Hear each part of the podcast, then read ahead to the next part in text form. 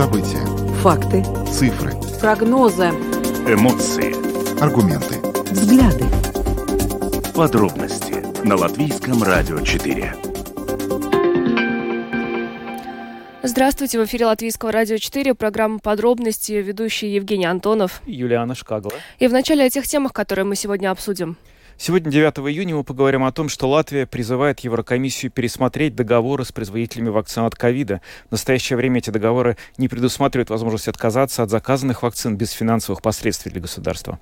Далее поговорим о ревизии государственного контроля, в ходе которой ревизоры пришли к выводу, что система обработки биологических отходов в Латвии несоразмерна, неэффективна и экономически необоснована. Госконтроль пришел к выводу, что жители не мотивированы сортировать биоотходы и будут переплачивать за обработку мусора.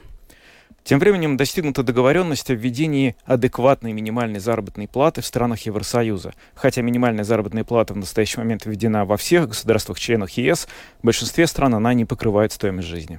Ну и поговорим о том, что Европарламент проголосовал за запрет автомобилей с двигателями внутреннего сгорания уже к 2035 году. Добавлю, что видеотрансляция программы «Подробности» доступна на домашней странице латвийского радио 4 LV, LR4LV, на платформе RusLSM.LV, а также в социальной сети Facebook, на странице латвийского радио 4 и на странице платформы RusLSM. Слушайте записи выпусков программы «Подробности» на крупнейших подкаст-платформах. Наши новости и программы можно слушать теперь также и в бесплатном мобильном приложении «Латвия с радио». Оно доступно в App Store, а также в Google Play. А теперь обо всем по порядку. Самые актуальные темы дня. Подробности.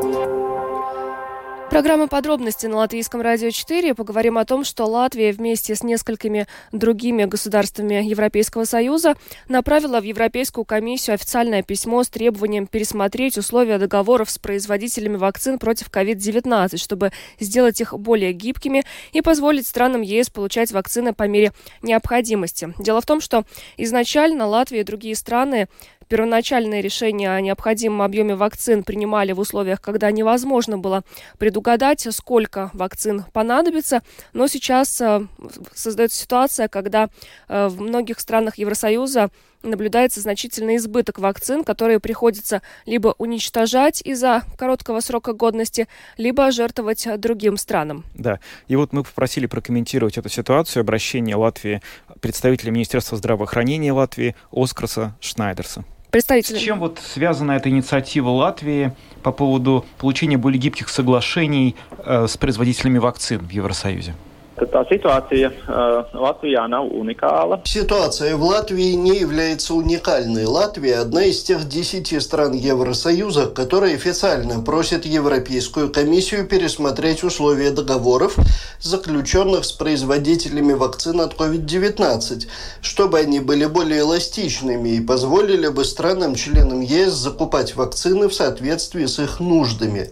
В 2020 году, когда производители вакцин заключали договоры с Европейской комиссией, их условия предусматривали, что любое государство ЕС обязано закупать предварительно заказанный объем вакцин, несмотря на то, что сейчас ситуация существенно изменилась.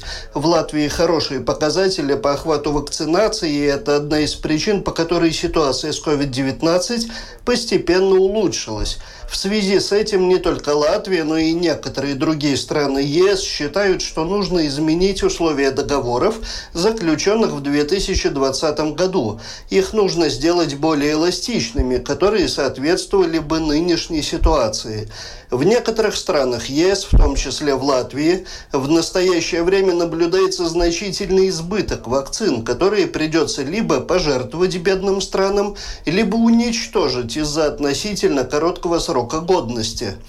Латвия считает, что Еврокомиссия должна договориться с производителями вакцин о нескольких вещах. Например, о продлении периода поставок вакцин, чтобы эти поставки осуществлялись в соответствии с реальной ситуацией чтобы объемы производства вакцин зависели от распространения COVID-19. То есть, если заболеваемость снижается, производители должны снизить объемы производства. И еще одна вещь. Вакцины должны соответствовать новым вариантам вируса. Понятно, что ситуация непростая. Нужно сохранять возможности для маневров. На уровне Европейского Союза должна быть сохранена возможность реагировать в случае, если вновь растет заболеваемость COVID-19 и появляются новые штаммы коронавируса. Следует разработать общеевропейский механизм для создания запаса вакцин, чтобы каждый мог быстро получить к ним доступ в случае необходимости. Вместе с Латвией это письмо подписали такие страны, как Болгария, Хорватия, Литва, Эстония, Польша, Румыния, Словакия, Венгрия и Словения.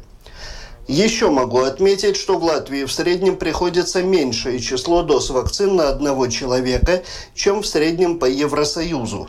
Несмотря на это, те вакцины, срок годности которых подходит к концу, мы очень ответственно предлагаем наиболее бедным странам. Всего Латвия пожертвовала более двух миллионов доз вакцин таким странам, как Тунис, Молдова, Албания, Кения, Грузия, Вьетнам, Египет. Также запланировано пожертвование Никарагуа. Un arī uh, plānotais ziedojums uh, Nikaragvai, par ko arī iepriekšējā mēnesī tika ziņots. Вот такой комментарий предоставил программе подробности представитель Министерства здравоохранения Оскар Шнейдерс, но он не смог уточнить, о каком объеме возможным экономлен, сэкономленных средств пойдет речь, если все-таки предложение этих стран будет принято.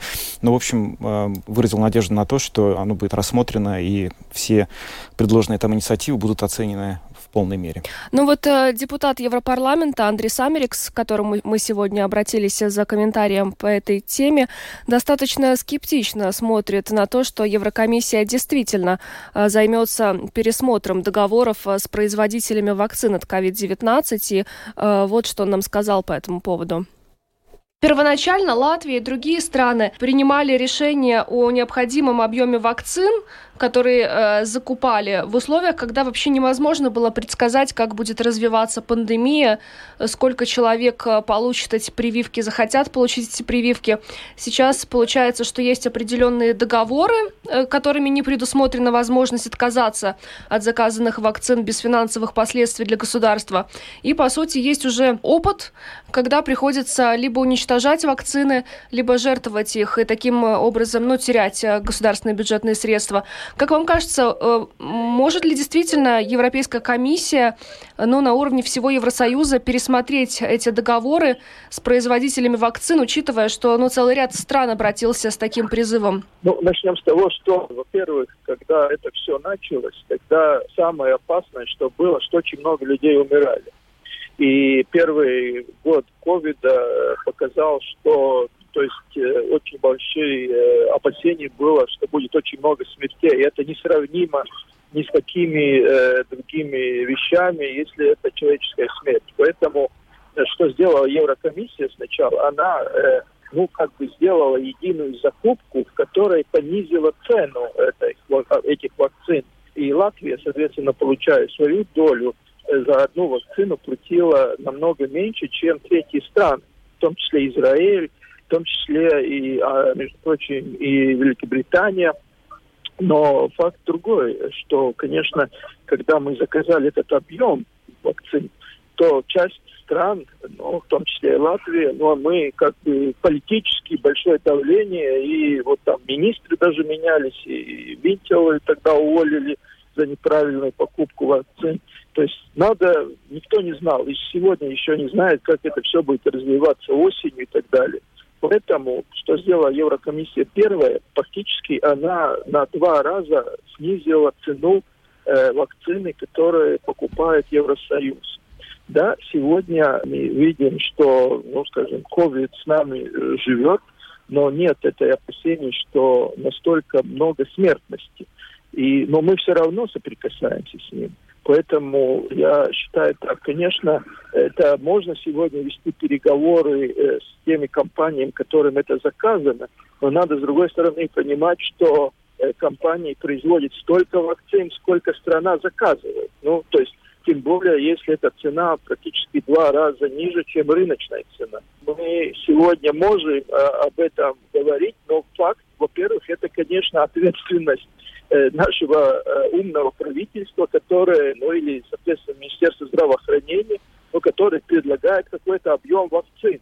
Мы же кидаемся с одной стороны, ну, как с одной стороны дороги на другую, потому что сначала не хватало вакцин, когда давайте, давайте, давайте, все сколько можем, столько закупаем. Сейчас, ой, закупили слишком много, ну, то есть взяли обязанности. Ну, то есть, конечно, мы взяли эти обязанности по, по ценам, которые ну, были два раза ниже, чем э, тогда мировые цены. На сегодня я думаю, что это частные компании, которые их производят, они их или произвели, или, ну, то есть это производство работает, но э, я думаю, что не будет возможности, то есть э, когда Еврокомиссия сейчас скажет, ребята, ну вы там это все сделали, но мы, э, ну некоторые наши страны Евросоюза ошиблись, это примерно 10 стран ошиблись из 27. Ну вот эти как бы 10 стран, которые из 27 э, ошиблись, ну вот мы как бы хотим, чтобы им эту все-таки оценку не дали, не поставили. Не так просто это. И сегодня мы еще раз учимся на, на этих ошибках, которые э, принимают соответствующие те политики, политики, которые власть.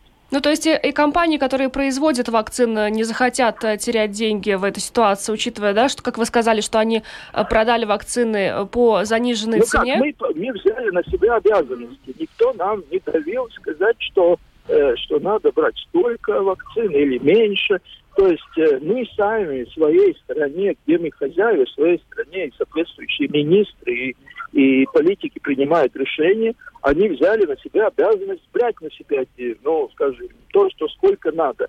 Из 27 стран Евросоюза э, такие ошибки сделали 10 стран, в том числе и Латвия. Ну вот и мы сегодня можем спрашивать ответственность там одному министру, сейчас другому министру, Э, или премьеру. Но факт один, э, я не думаю, что сегодня из этих десяти стран, которые наделали ошибок и заказали два раза больше, чем нужно вакцин опять, да, то есть, э, ну, из-за этого сейчас Еврокомиссия, Евросоюз будет принимать какие-то отдельные меры. То есть тут надо самой Латвии говорить по тому объему вакцин, который она взяла на себя ответственность, почему столько много брали. Ну, то есть это ошибка. Ну, конечно, никто не знал, сколько и как нужно. Но я просто говорю, что, ну, то есть все-таки ошибок наделала э, меньше стран, э, ну, намного меньше стран, сколько, скажем, есть вообще в Евросоюзе. То есть 27 стран э, только 10. Ну, Андрей Самерикс, депутат Европейского парламента, как мы уже сказали, достаточно скептично смотрит э, э, в, в сторону того, что действительно могут быть пересмотрены эти договоры. Но и в Минздраве нам э, сказали о том, что, возможно, переговоры по этой теме будут очень тяжелыми и длительными. Да, безусловно. Вообще, конечно, очень трудно сейчас сравнивать ту ситуацию, в которой мы находимся сейчас, и ту, которая была, когда, собственно, эти вакцины заказывались, потому что было реально абсолютно непонимание, сколько этих вакцин будет произведено, кто их произведет, будет ли их достаточно поставлено, потому что была просто настоящая гонка, когда страны соревновались друг с другом. Великобритания, США, Израиль, они закупали первыми. В общем, очень сложно понять, кто до какой степени в этом виноват. В общем, хорошо, что Латвия не одна, и нас целых 10 стран, может быть, десятером мы сможем чего-то добиться. Да, но уничтожение вакцин это такой недопустимый процесс, тогда как во многих э, действительно бедных странах мира этих вакцин нет вообще. А, посмотрим в итоге, будут ли достигнуты какие-то договоренности, а пока двигаемся дальше. Да, пока двигаемся дальше. Наша следующая тема – это система обработки биологических отходов в Латвии. Государственный контроль республики провел ревизию, в результате которой установил, что разработанная в Латвии система управления биоотходами не соответствует ситуации в нашей стране с точки зрения численности и плотности населения. Внедрение этой системы существенно затянулось из-за хаотичности, отсутствия скоординированного управления и сотрудничества со всеми заинтересованными сторонами. Госконтроль также считает, что если система будет введена лишь формально, население не будет мотивировано для того, чтобы сортировать биоотходы в том объеме, в котором это необходимо для запланированной инфраструктуры. Сейчас а, с нами на прямой связи Янис Айсбалц, председатель правления Эко Балтия Виде. Э, добрый вечер. Добрый вечер. Скажите, ну вы как представитель отрасли согласны с мнением госконтроля о том, что все-таки у нас есть определенные проблемы с системой обработки биологических отходов? Ну, во-первых, я бы хотел сказать, что их э, анализ, он очень, очень большой, и пока что еще не успели совсем, совсем ознакомиться, чтобы полностью прокомментировать, но, но то, что мы уже можем со своей стороны в любом случае, так бы сказать, как ну, все, которые в системе работают, что да, что ну, мы согласны, возможно, с тем, что запускать систему в разные года в Латвии это была ошибка, потому что на данный момент один, в одном регионе это уже есть э, сдельный, сдельный сбор биологии, в других регионах пока что нету. То есть это это немного такая мешанина для клиентов, если он, например, живет в Риге, что там у него есть эта возможность, уезжает, уезжает куда-то к родственникам, или особенно сейчас летом куда-то отдыхать, там этой возможности нет, и тогда немножко не понимает, так надо сортировать эту биологию или не надо. То есть это, это одна ошибка. Вторая, то, что я как раз, может, не совсем согласен с тем, что из того, что успели проанализировать, с того, что сказал государственный контроль, что, ну, что вот система надо намного быстрее, что очень пассивно, и что надо как-то заставлять клиентов более активным быть. Надо понять, что мы просто сортировку ну, учились да, почти что 20 лет. И сдельный сбор биологии – это тоже такая же сортировка. Ее надо будет учиться, к ней надо будет э, привыкать, и это за два года сразу вот так повсеместно везде, и что все этим будут заниматься, и, и все будут это понимать, как правильно делать, но это просто не получится. Это, это такой, ну, миф, который, ну, надо все-таки понять. Все это все занимает время. Если вот сравнивать разные регионы нашей страны, то какие из них в наибольшей степени продвинулись в том, чтобы эту систему внедрить, а кто в большей степени отстает? Можно ли такую статистику какую-то подвести? Ну, на данный момент эта статистика очень простая. Те, те регионы, которым это было как обязательно уже с начала этого года, то есть это все те регионы, которые ведут свой мусор, везут свой мусор э, на полигон Гетлине, да, это Рига и, и бывший, может быть, Рижский, Рижский район, да, заканчивая, Сигулдой. То есть в этих, в этих регионах это обязательно, там возможность заказывать эти контейнера уже есть, и можно сказать, что система есть на месте, вопрос только о том, насколько люди ее э, хотят, и этим пользоваться этой возможностью, да, потому что она не обязательна. Да? Человек хочет, должен сам захотеть. В остальных регионах ну, пока что все, все, все вообще полностью пусто, потому что там не обязательно, и там в этих регионах некуда этот материал почти что большинство никуда вести, сдельный, сдельно собранную биологию, так что там пока что все, все пусто, все ничего, никакого развития нету. Но это, это вот та ошибка, которую я сначала указал уже. Как вам кажется... Как, как запустили систему. А как вам кажется, сколько времени может потребоваться для того, чтобы исправить эту ошибку, для того, чтобы эта система работала во всех регионах нашей страны?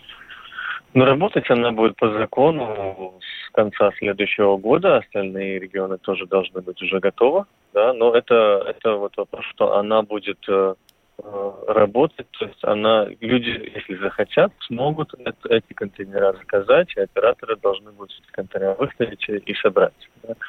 Вопрос другой, сколько надо, надо пройти лет, чтобы, чтобы эта система работала так, что людям это кажется нормально, и, и, и они все уже почти что, так скажем, и около этажных домов и около частных домов это, этим пользуются и сортируют, я думаю, 5-6 лет как минимум не надо себя обманывать.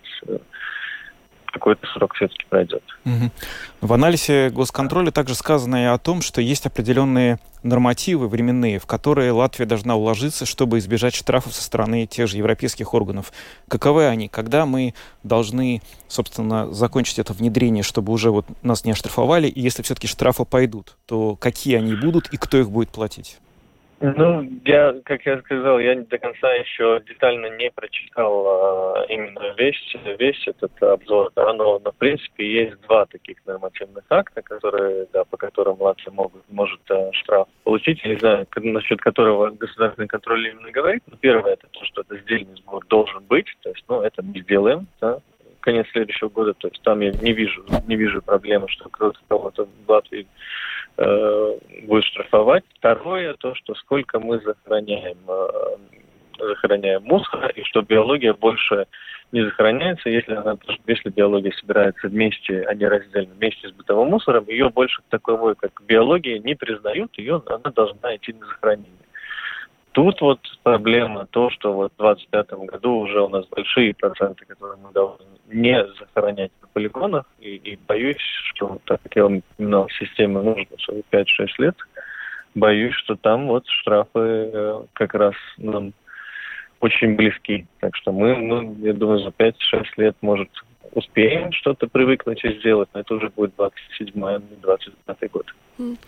Как вам кажется, каким образом должна работать эта система для того, чтобы она и мотивировала жителей э, сортировать отходы? Потому что сейчас госконтроль говорит о том, что жители не мотивированы, и некоторое время назад с похожим заявлением выступала э, организация Zero Waste. Да, но надо сказать, изменения, которые уже сделаны, чтобы это было бы мотивирующе для, для жителей, они уже закон, в законе как раз месяц назад э, приняты. То есть это принято, то, что должна быть цена биологических, э, сбора биологических отходов э, только 80% из того, что цена составляет цена по сбору бытов, бытового мусора. То есть вот это вот что, наверное, государственный контроль и в своем анализе показывает, что да, правда, в начале года и в прошлом году было нормально, что цена сбора биологии была больше, потому что больше пустых рейсов, машины просто езжают, материала нету. Но по закону сейчас эти изменения сделали, так что я бы сказал, что уже пока госконтроль делал финальный обзор своего своего этого документа уже министерство ВАРом, они уже сделали эти изменения, и на данный момент это уже мотивирует. Все-таки, если сортируешь биологию, будешь платить меньше. То есть люди не будут переплачивать в будущем? Нет, нет, как раз эти изменения, как раз вот, вот они встали в силу, и вот сейчас как раз по регионам, которые при Риге, да, меняются тарифы. Вот, например, в Риге поменяется тариф на биологию, он станет меньше с 1 июля, да, все операторы уже это знают. Э, то же самое, например, Адажи, Сигул, да, э, Саласпилс, там, Текова, Царникова, все эти регионы, да, у них будут эти изменения, что с 1 июля из, из других каких-то чисел, когда этот тариф обсудит и примет, э, то это вот, э, что дешевле, сортируя его дешевле, наконец-то станет все.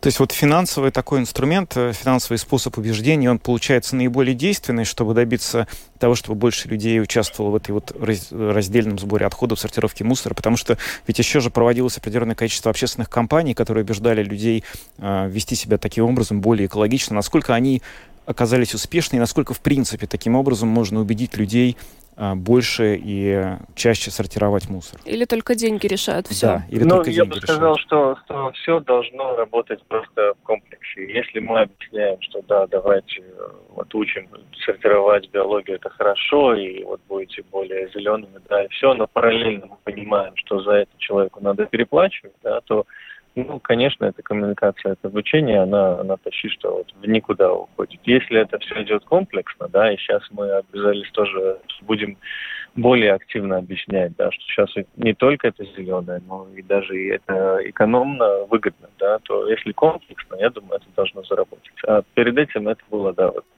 где-то что-то происходит, где-то что-то, какую-то информацию один оператор дает, где-то другой, но если финансового стимула нету, это не работает. Что ж, большое вам спасибо за интервью. Янис Айсбалс, председатель правления Экобалтия Вида, был с нами на связи. Еще раз благодарим вас и хорошего вечера. Хорошего вечера. Спасибо.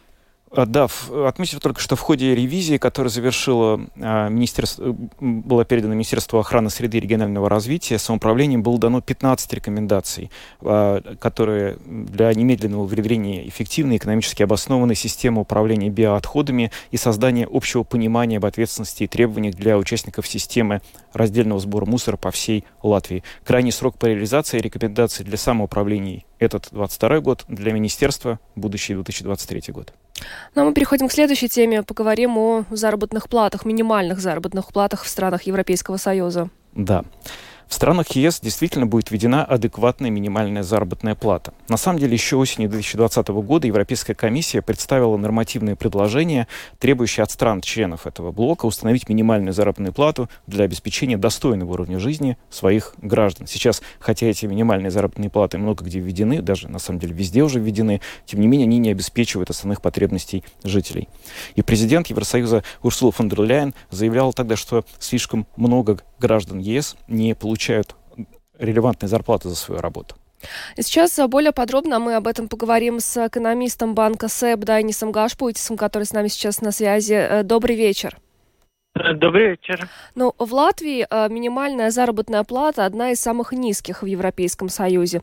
Ну, действительно ли вот сейчас можно поверить, и вот вы как экономист, что в Латвии будет введена адекватная минимальная заработная плата, которая позволит человеку на нее жить достойно? Ну, конечно, это будет исходить из, из того, какой будет, какая будет средняя заработная плата, потому что все, э, так или иначе э, это зависит от развития э, экономики, да.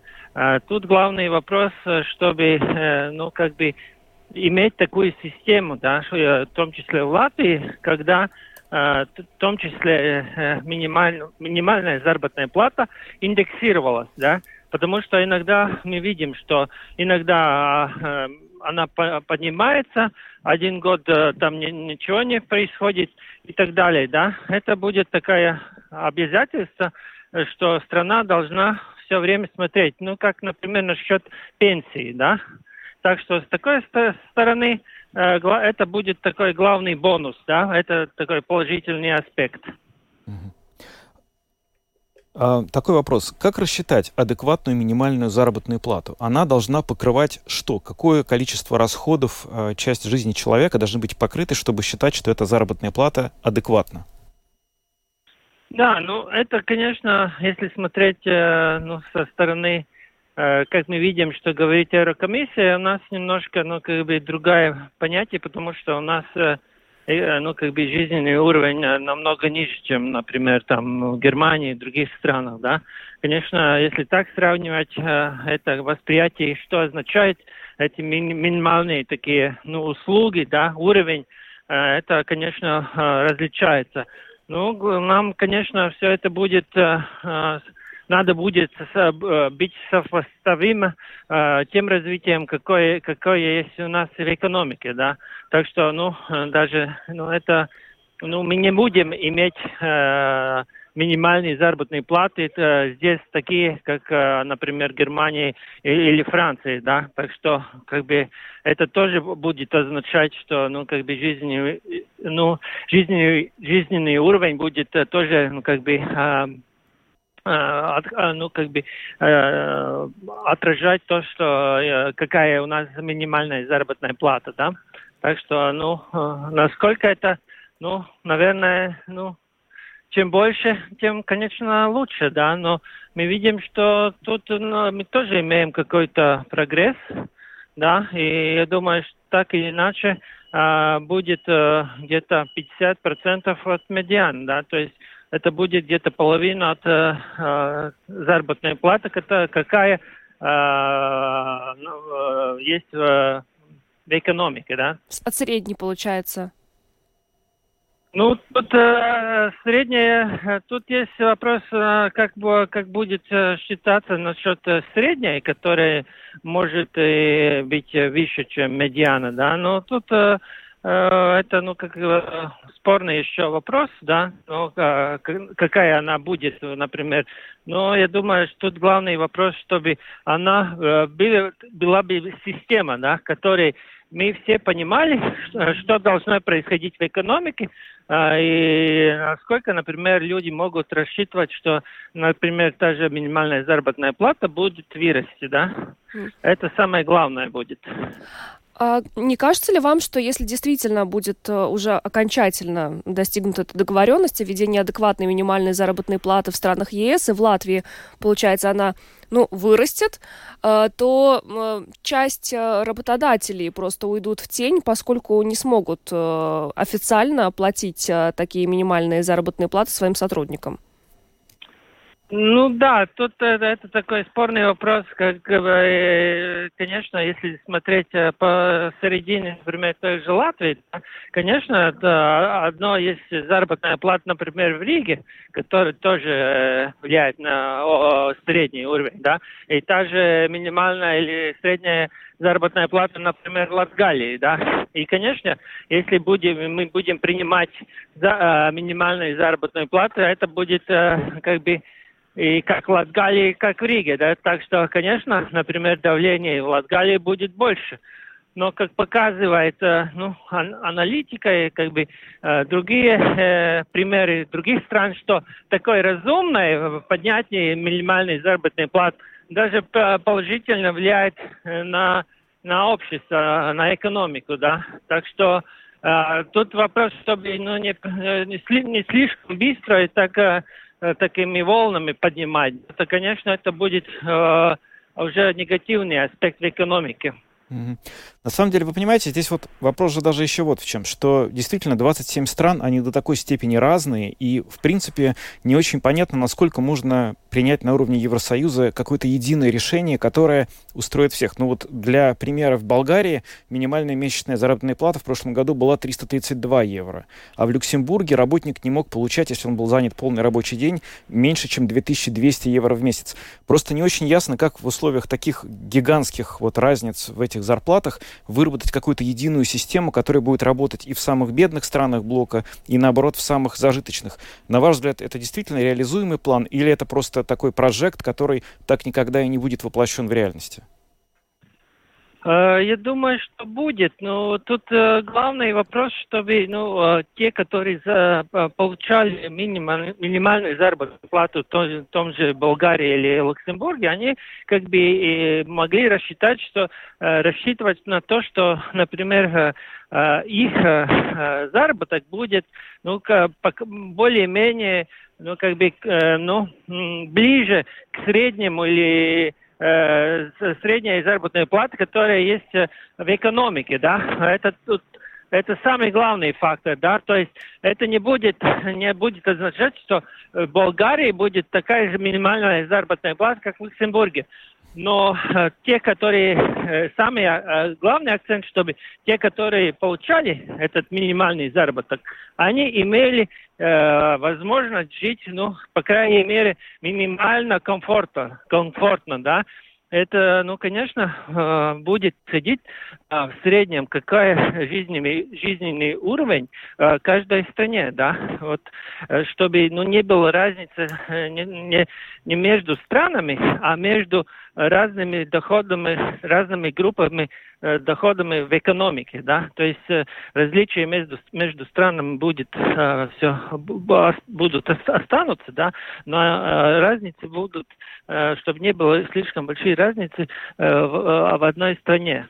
Ну, то есть, например, чтобы низкоквалифицированный работник не получал минимальную заработную плату, которая такая же по размеру, как, например, заработная плата медицинского работника или учителя? Э, ну, примерно, да, чтобы не было э, ну, слишком большая ну, вот разница между тем, те, которые получают ми минимальную заработную плату э, по Евросоюзу, то есть э, по сравнению с средним заработком в э, те, тех странах, да, чтобы, ну, например, в одной стране там лучшая как бы система, там как бы минимальная заработная плата выше, а в других вот как бы э, этих людей так не заботится, у них низкие, да, то есть Еврокомиссия немножко подталкивает тех, которые вот в таких странах, где вот эта индексация минимальной заработной платы, ну, не происходит так часто или слишком, ну, не, особенно не смотрят а, на эти уровни, да, то есть они будут немножко выравнивать э, между странами, э, то есть по сравнению, ну, как бы средней заработной платы каждой конкретной стране, да, то есть, mm-hmm. чтобы люди, ну, как бы жили немножко, а, а, как бы, похожи, да, те, которые э, получают низкие э, доходы, но по сравнению с средним они немного, немножко как бы выравниваются, да, то есть, но все равно как бы э, если я буду получать минимальную заработную плату в Люксембурге, конечно, оно будет намного выше, чем в Латвии. Mm-hmm. Да? Но по, по, по сравнению с, э, с таким средним, да, чтобы не было слишком этих, ну, таких больших э, различий. Ну, мы на самом деле были бы не прочь получать здесь в Латвии зарплаты, как в Люксембурге, но вот, к сожалению, вы говорите, что нет, не, не будет такого. Ну, э, такого не будет, да. Да, ну что ж, большое вам спасибо за интервью. Дайнис Гашпуйтис, экономист банка СЭП, был с нами на связи. Еще раз благодарим вас. Хорошего вечера. Да, и депутаты Европарламента, которые поддерживают эту инициативу, говорят, что вот это вот предложение о минимальной заработной плате, она в первую очередь будет важна для таких работников, как продавцы, курьеры, работники сельского хозяйства, розничной торговли, потому что именно вот для них как раз та минимальная заработная плата, которую они получают, чаще всего неадекватна, или они вообще просто не получают тех денег, которые могут позволить им как-то более-менее нормально выживать. Но вот эта договоренность, которая была достигнута, она является предварительным, э, предварительной. Теперь э, Сначала она должна быть одобрена Комитетом по занятости и социальным вопросам Европарламента, а затем должно быть проведено голосование пленарной сессии, и соглашение также должен одобрить Совет Европейского Союза. Так что процедура достаточно долгая, и пока неизвестно, что действительно означает адекватная минимальная заработная плата, ну, например, в Латвии. Есть еще ощущение, что кроме, собственно, самих процентов, что она должна означать и какие расходы она должна покрывать, нужно, кроме этого, еще и финансовые власти, чтобы везде было одинаковое. Потому что управлять финансовой системой в Германии, Люксембурге и в Болгарии явно люди по-разному, а получается платить будем одинаково пропорциональные деньги. Да.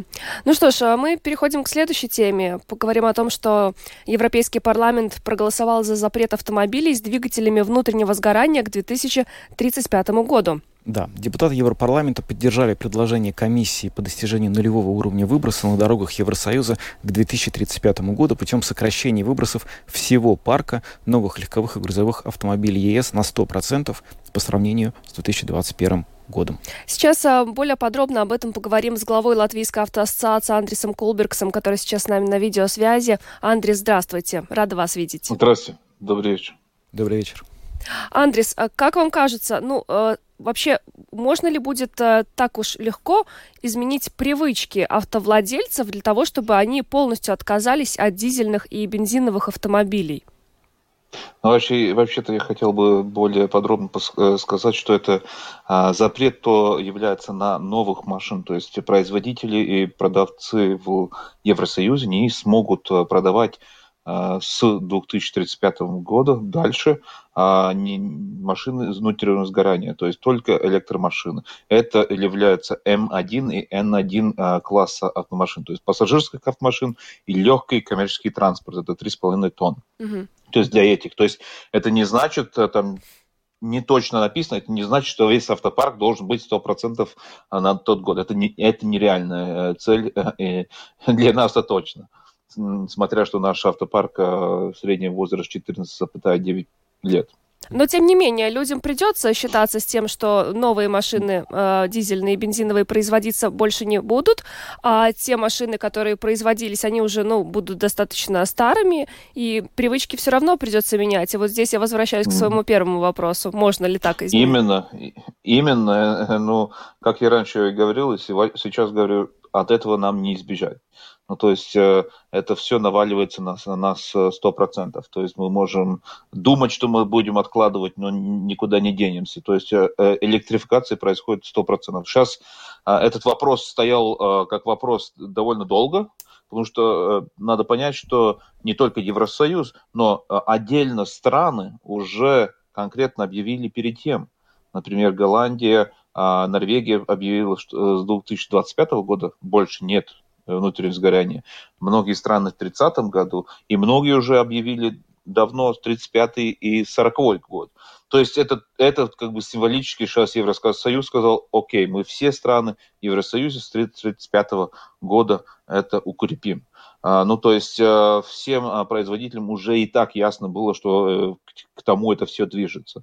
То, что сейчас э, а, производители и ассоциация автопроизводителей говорит, ну, и понятно, что говорит, что это, ну, очень суровый, как бы, план, из-за того, что геополитические ситуации, где мы сейчас находимся, то есть неясная ситуация вообще с материалами, да, для, для этого, ну, как бы один факт так, до, до, до, до 35 года увеличится э, капацитет батарей до 1600 гигаватт-часов. Э, Это 10 раз больше, чем в этом году. То есть будет ли у нас э, доступны материалы для этого, то есть будет готово ли производство батарей для этого, а, то есть множество всяких вопросов до сих пор, а, и поэтому автопроизводители говорят, ну давайте какой-то промежуточный пункт, чтобы остался ну, 2028, проверим, как, куда мы движемся, и, и тогда при, при, примем следующие меры. Но не, на, не настолько э, далеко в будущем уже сейчас закрепим 100% нет. А, к этому проблема является именно а, коммерческий транспорт. Там тяжелее перейти из э, дизельных автомашин именно с, на батареечных. То есть ну, там есть существенные нюансы, где не так легко всем, всей индустрии перейти. То есть некоторые могут, могут перейти сегодня, но многие даже не могут из-за ну, промежутка, сколько можете проехать, и, э, или килограмм, сколько можете в, э, в емкость и, и, и так далее. То есть э, здесь есть множество вопросов. Но самый-самый главный вопрос из всех вопросов, если мы настолько газ в пол давим на электрический транспорт, мы видим, что проблема уже сегодня, в 2021 году, состоялась в том, что в рост электромашин вырос 10 раз – а инфраструктура зарядки выросла на два с половиной раза. То есть отстает существенно, а, э, то есть сеть э, зарядки.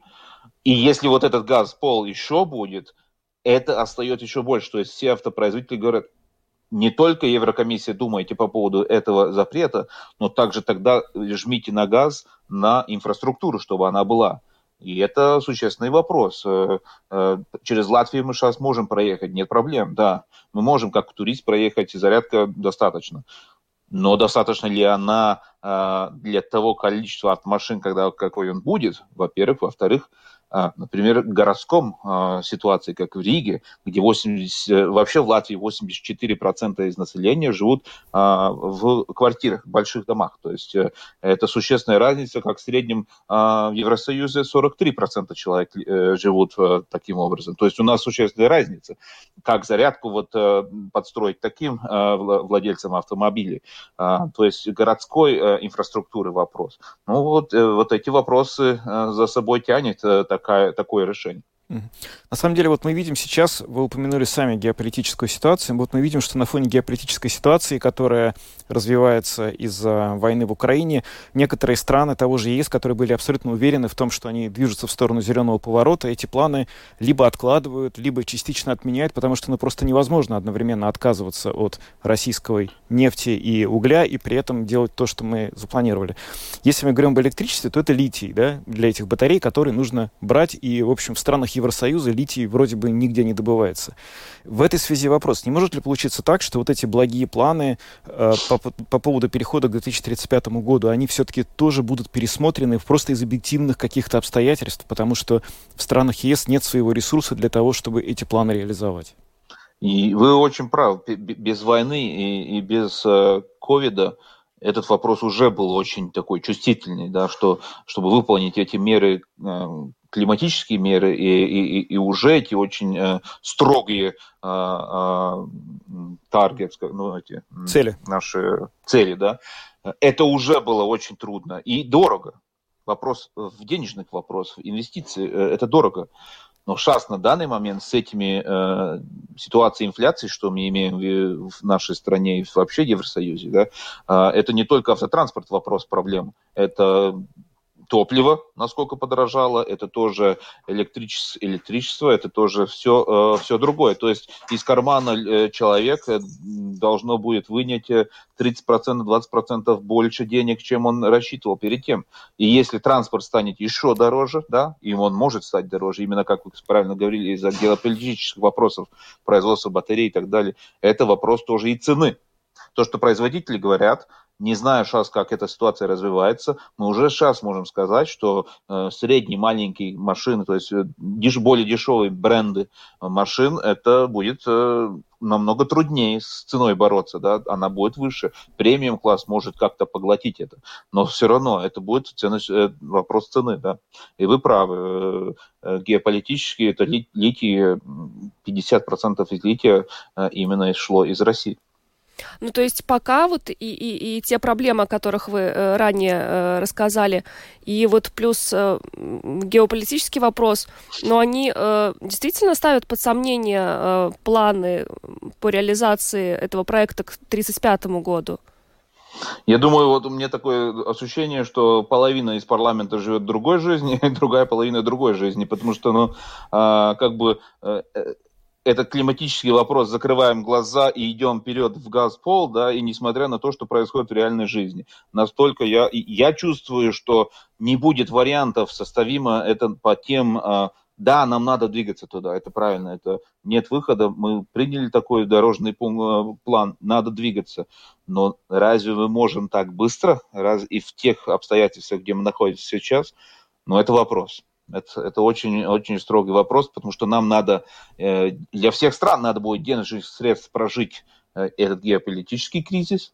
Ковид еще не, забу, не забудем, оставил довольно хорошее пят, пятно в экономике, да. А, и еще этот климатический вопрос э, сверху, что не, не бесплатно. А, ну и карман даже Евросоюза не, не, не резиновый, да. И, и вот, вот это все составить вместе, я я уверен, что это несоставимо. Но надо больше времени и, и, и больше денежных ресурсов. И, и даже надо больше понятий, да. Э, эта геополитическая ситуация очень э, меняется, мы, мы понимаем и видим, да.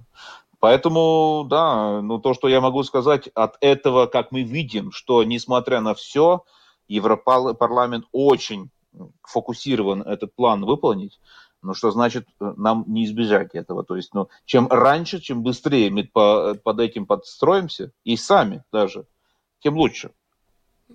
Но видим сегодня, сегодня, например, видим из цен горючего, что мы увидели сейчас э, в наших бензоколонках, и понятно, что это не изменится в этом году еще, наверняка еще в следующем году, и может быть даже три года, да, с таким, то есть разницей в цене, а, мы видим на данный момент, что электротранспорт в Латвии, в, использование в Латвии именно, а, если вы едете, катаетесь 15 тысяч километров в год, практически сейчас стал наравне или почти наравне с внутренним сгоранием двигателя.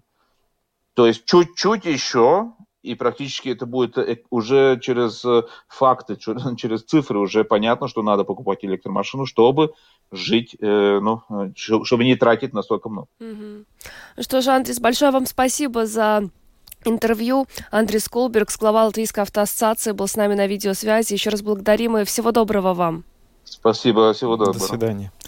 Напомню, что в июле 2021 года был принят в Евросоюзе пакет мер, направленный на сокращение выбросов парникового газа не менее чем на 55% к 2030 году по сравнению с уровнем 1990 года. Ну, посмотрим, удастся ли реализовать этот план. Посмотрим. Мы на этом завершаем программу подробности. С вами были Евгений Антонов и Юлиана Шкагла. Звукооператор Уна Гулба, видеооператор Роман Жуков. Всем хорошего вечера. Всего доброго.